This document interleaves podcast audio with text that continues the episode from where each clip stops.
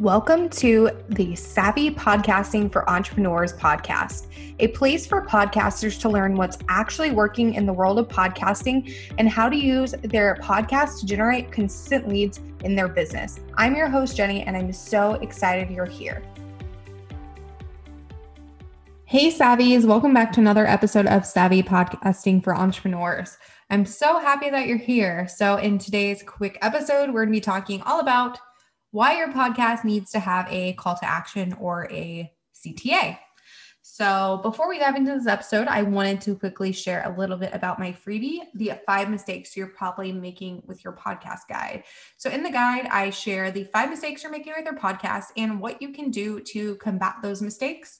So if you want to grab the guide, head on over to savvypodcastingforentrepreneurs.com slash mistakes and grab it today.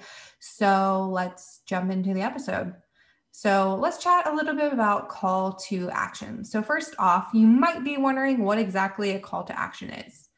So a call to action is when you tell your listener to take some sort of action. So this can be as simple as telling them to DM you on Instagram with their biggest takeaway um, from your episode. And it doesn't really need to be anything crazy, it can just be as simple as that. So, for example, for this podcast, I typically have one main call to action of having people download one of the three freebies I share. So, I alternate them every single week. And that is my main call to action for everyone. And then in every single outro of my episodes, I also let people know that my free Facebook group is available to join. This group is specifically for podcasters, so I prompt them to join the group and engage in conversation with me and all of the other group members. So that is kind of the one that is always in my outro. And then I have my one in every episode that is a freebie. So podcasting is kind of a one way street when it comes to interaction. So it's really important to direct people to somewhere else so that you can have a one on one conversation with them instead of just talking at them. So you can send them to your free Facebook group, to DM you on Instagram, to download one of your freebies, to watch a free masterclass, whatever action that will have the most impact on them and allow you to convert your listeners to leads directly. Um, because that's a big part of having a podcast, right? If you have a podcast that is supplemental for your business, you want to turn your listeners into leads. So that is pretty much it for today's episode, but I'd love to hear from you. So, what is your favorite call to action that you offer on your podcast?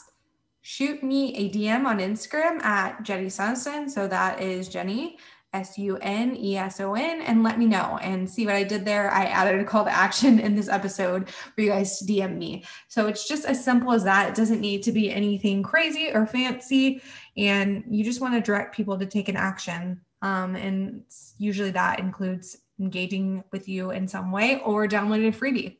So, yeah, um, can't wait to hear your thoughts, and I will see you guys in the next episode. If you enjoyed this episode, make sure to subscribe to the podcast on your favorite podcast player like Apple Podcasts, Spotify, or Stitcher and leave a review. You can find us at savvypodcastingforentrepreneurs.com and on Facebook at Savvy Podcasting for Entrepreneurs and Instagram at Savvy Podcasting. Make sure to join our free Facebook community for podcasters by going to savvypodcastingforentrepreneurs.com slash community and join in on the exclusive community just for savvy podcasting for entrepreneurs listeners. I'll see you there.